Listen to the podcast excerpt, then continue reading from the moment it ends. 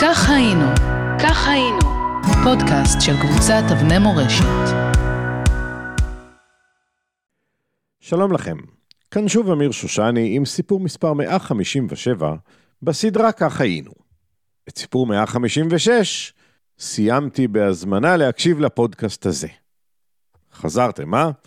ידעתי שלא תוכלו להתאפק מלשמוע מה הייתה ההחלטה החשאית של ארגון השומר ביחס לתכשיט יוסף לישנסקי, זה שבא אליהם על מנת שיעזרו לו להימלט מהעות'מאנים. אז הנה זה בא. רגע, רגע, רגע, מי שלא זוכר את הפרק הקודם, זה הזמן להתרענן, ללכת לפודקאסט 156 ולחזור. אל תשכחו לחזור. וזכרו, הבטחתם להיות מופתעים. ובכן רבותיי, הישיבה החשאית בפוריה הסתיימה, ועל צבי נדב, זה שרבים ראו בו בצדק מסוים את האחראי לבעיית התכשיט, ובכן עליו הופל תיק. תביא את התכשיט ברגל לכאן, אמרו לו. אריה אברמזון ימשיך איתו צפונה לחמרה, שם נשמור עליו. צבי נדב ציית, הוא תמיד היה מציית, אבל כשהגיע בערב עם לישנסקי לפוריה, פגש אותו יוסף נחמני. הוא בישר לו שאברמזון הוציא גימלים, נתן לו שתי סוסות ואקדח והטיל עליו להמשיך את המסע עם המטען האנושי צפונה.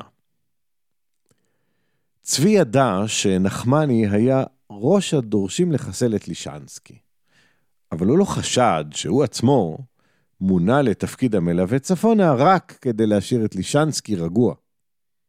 לישנסקי מצידו זכר שצבי היה זה שהעלה אותו על העגלה בקרקור ובכך הציל אותו ממוות.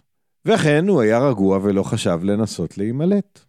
העובדה שצבי לא פרק אותו מאקדחו, את לישנסקי, גם היא הוסיפה נופך מרגיע לסיטואציה, וכך יצאו להן שתי סוסות תמימות, שני אנשים משוטים ושני אקדחים מיותרים, בדרך צפונה לחמרה.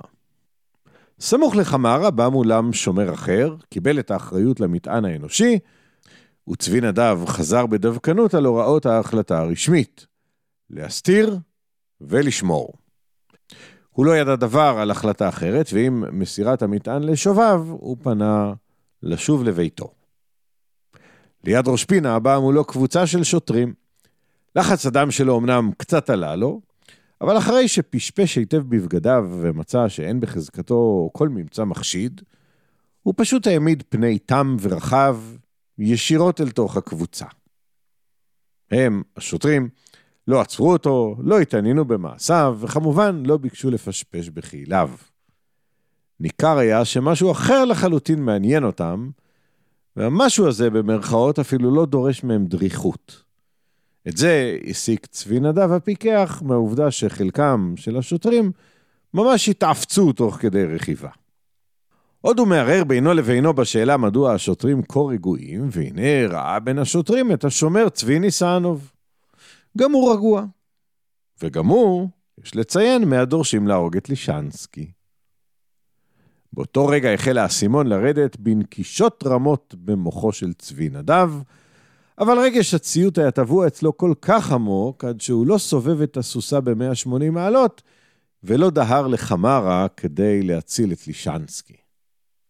במקום זאת, הוא המשיך לפוריה, שם פגש אותו לא אחר מאשר יוסף נחמני. אני שיניתי את ההחלטה, קבע נחמני בפסקנות. האיש בן מוות. צבי נדב נותר חסר אונים. הוא לא הרהר אחרי האמירה, ואילו היה מהרהר, הוא היה יודע שהחלטה כזו לא יכול היה נחמני לקבל לבדו, אלא זו הייתה החלטה חשאית של ארגון חשאי, שנועדה להביא לתוצאה חשאית, בלי להשאיר עקבות. בינתיים נרקמו שאר פרטי התוכנית הזדונית. זו כללה את הריגתו של לישנסקי ומציאתו במרכאות על ידי שוטר ערבי מאנשי שלמה של נחמני. השוטר היה אמור לקבל פרס על גופתו של לישנסקי, אם יעיד שהוא בעצמו חיסל אותו, ולא חלילה אנשי השומר. ליתר ביטחון נלוו למשלחת המציאה גם שלושה מארגון השומר. אחד ניסנוב, אחד נחמני, ואחד נחום הורוביץ, זקן השומרים לימים. אולי כדי לוודא שגופתו של לישנסקי בו הם בגדו לא תברח? אולי כדי לספק פרטים מוכמנים שישכנעו את החוקרים העות'מאנים היום ואת היהודים בעתיד בדבר זהותו של הרוצח, שחלילה איננו מאנשי השומר. אולי סתם הם הצטרפו כדי להתחלק בשלל הפרס, מי יודע? במקביל, השומר האמין פנחס שניאורסון, זה שלימים יספר שטרומפלדור אמר, טוב למות בעד ארצנו, ואחר כך הוא יספר שהוא בעצם רק קילל ברוסית עסיסית. ובכן, אותו פנחס שניאורסון דהר לחמרה, שם הוא מצא את לישנסקי, ושני שומריו באוהל מבודד, כמתבקש מההוראה הרשמית להסתירו. הוא קרא לשומרים החוצה ולחש להם דבר מה. חשדו של לישנסקי נאור בבת אחת. אל תדאג, ניסה שניאורסון להרגיע את לישנסקי על החוץ. ניקח אותך למפל התנור, ושם יאספו אותך אנשים, ויקחו אותך ללבנון. לישנסקי לא נרגע, יש להודות, אבל אה, הרבה ברירות לא עמדו בפניו.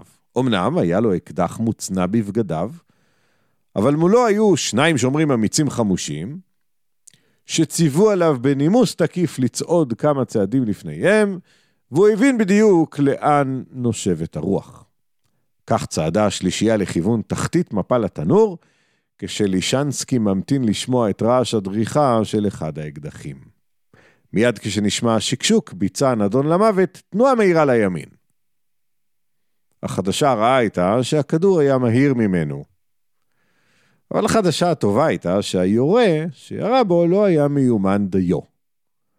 לישנסקי נפל לארץ פצוע בכתפו השמאלית, אך למזלו שני השומרים שהיו לחוצים בעצמם ממעשה הרצח שהם עשו, מיהרו להימלט ולא ביצעו וידוא הריגה.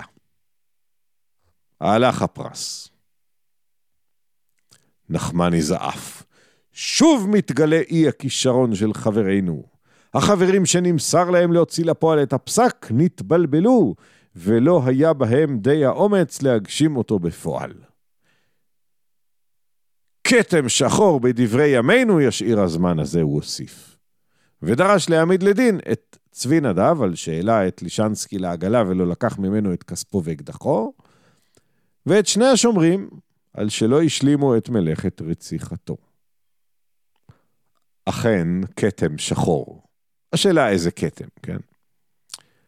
כזה, רבותיי, היה הארגון המוסרי שהניח את היסודות לצבא המוסרי בעולם.